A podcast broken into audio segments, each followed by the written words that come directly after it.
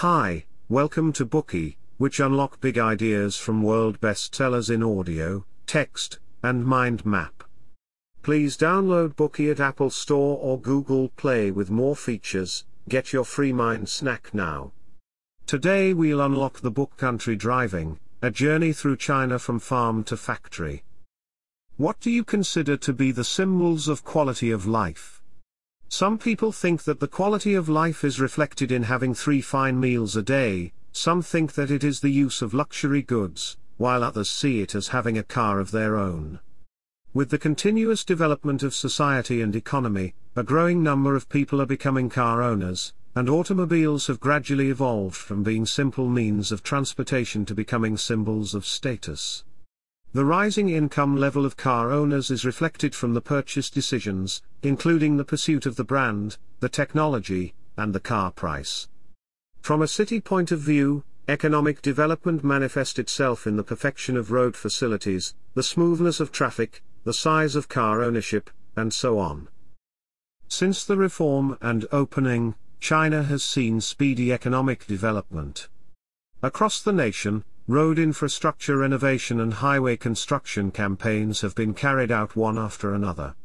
In turn, they spurred rapid development in the automobile industry. In 2001, the number of vehicles in Beijing had exploded to over 1 million, and about 1,000 people were obtaining their driver's licenses per day. Since then, the Chinese government has paved more country roads in just over two years than it had done in the previous half century. Roads and cars not only connect people from different regions, but also open up one path to economic development after another. Off-farm employment, infrastructure construction, industrial transformation and upgrading, as well as rural urbanization have showcased the sweeping changes brought about by the reform and opening in China. As a correspondent for the New Yorker in Beijing, Peter Hessler, the author of this book has witnessed China's substantial development through roadways and automobiles and has documented this change through self-driving road trips.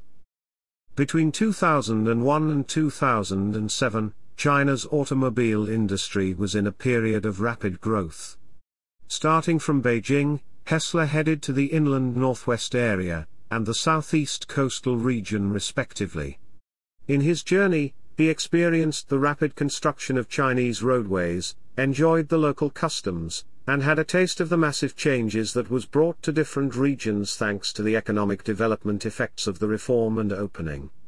He reveals the essence of China's transformations by documenting the landscape changes and the people's stories in different regions.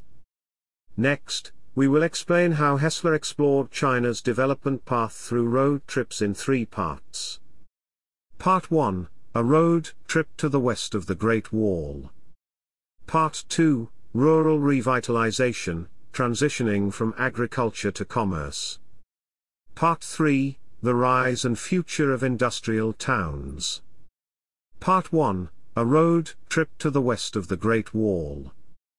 After deciding to embark on a road trip, Hesslers chose to depart from Beijing, following the Great Wall towards the inland northwest. At the time, many roadways in China were still very empty, especially in the northwest region where there was very little traffic on the roads. It was undoubtedly difficult to plan a precise route across the west from the numerous unnamed roads. However, in the Sinomap, we can clearly see that the symbol of the Great Wall extends from Shanhaiguan in the northeast region to Ningxia and Gansu in the inland northwest area. In Hessler's view, one can cross the whole country just by following this wall. Hence, the Great Wall became an important reference mark for Hessler's first self-driving route. The Great Wall in northern China has hundreds of sections. It was originally used as a military fortification. Historically, naturally formed boundaries have surrounded Chinese empires in all directions, except for the northern steppes, a vast opening where the nomadic tribes living there often raided the border towns and cities. For defense, the Han Chinese built walls as fortifications. Today we call these structures the Great Wall. The total length of the Great Wall has exceeded more than 21,000 kilometers in length to date. The Central Plains people and the nomads living on the opposite sides of the Great Wall had experienced many conflicts throughout history. Peaceful periods were seen throughout history by practicing trade and diplomacy, but confrontations had also taken place from time to time. For example, during the Ming dynasty, newly established border towns were given very intimidating names, such as Slaughter the Hu and Overawe the Barbarian as an outspoken statement of the hostility between the Han Chinese and the nomads. Originally built for defense against the barbarians, the Great Wall no longer serves the functions of defense against invasion. However, historically and geographically, the Great Wall still carries a certain symbolic significance. The towns and environments near the wall have changed along with the development of society. The construction of roads and the development of the automobile industry are some of the most important foundations that led to the change of landscape in each region. China's first large-scale road construction campaign began in 1920, but the development remained slow until the reform and opening period. In order to better accommodate the economic and social development needs, the Chinese government revamped its road infrastructure on a large scale.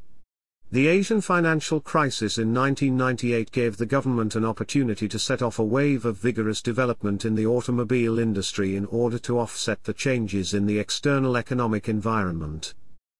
The update frequency of Sinomaps perfectly reflects how quickly Chinese roads are being built. In the 1990s, Sinomaps published only five versions of simple road maps for drivers. By the beginning of the 21st century, they had published more than 20 editions. At the same time, the automobile and related industries were able to develop rapidly. Before the reform and opening, most Chinese factories manufactured buses and trucks, and the market for sedans was not yet available. Car companies from various countries targeted this market by establishing joint ventures in China. In 2001 and 2002, Volkswagen and General Motors made more money in China than anywhere else in the world. Chinese companies also noticed the emerging middle class that joint venture products with big prices had yet to target. At the end of the 1990s, the government of Wuhu in Anhui province decided to set up an automobile manufacturing plant. The engineer they hired, Yin Tongyao bought blueprints and manufacturing equipment for automobile parts from various countries and gradually produced cheap cars that changed the dynamics of market. The enterprise was named Qirui or Sherry. Subsequently, a growing number of startup companies like Qirui emerged one after another, changing the landscape of the Chinese car market. Along the road that follows the Great Wall all the way westward, Hessler passed many villages and towns, including Ninglu Bao, Weilu or Overawe the Barbarians, and Po, Smash the Hu. Most of these towns were historically associated with the defense against the nomads and used to be heavily guarded. Today they no longer serve a defensive function. Their development trails far behind coastal regions due to their deep inland location and weaker economic base. Thanks to road constructions underpinned by the reform and opening and the Western expansion policy, more and more young people from villages and towns seek career development in factories of the coastal regions and provincial cities, contributing to the local urban construction. As a result, fewer and fewer young people live in these towns. Most of the left behind villagers are the elderly and children who continue their farming and herding traditions. The vitality of these villages and towns seems to be gradually dissipating in the wheels of progress, and heading towards desolation and decline. In addition to a weak economy, cities along the Great Wall are under the stress of environmental degradation. The soil there used to be fertile but throughout the years, the construction of the Great Wall required large amounts of wood and the trees in the regions along the Great Wall were therefore cut in order to fulfill the construction needs, severely damaging the surrounding water and soil environment. In recent centuries, the environment there continues to deteriorate due to the rapid population growth, excessive deforestation, terracing, and scarce rainfall.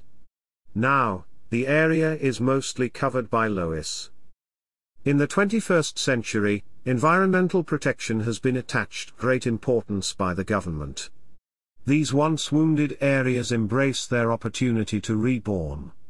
Local governments have taken measures to preserve water and soil and return farmland to forests. For example, Youyu County received a loan from the World Bank to build a small dam and carry out a tree planting campaign, which greatly reduced soil erosion in the area. By adopting the pasture in the sky strategy, Wu Shenqi planted willow trees on a large scale to stop the expansion of the desert area, while the willow leaves are used to feed sheep. This model kills two birds with one stone by contributing to both the local environmental protection and economic development. These were the current states of the towns that Hessler saw during his westward road trip along the Great Wall. These places represent China's past but they will eventually move towards the future on the road of steel and concrete. Today we are just sharing limited content. To unlock more key insights of world-class bestseller please download our app. Just search for B-O-O-K-E-Y at Apple Store or Google Play, get your free mind snack now.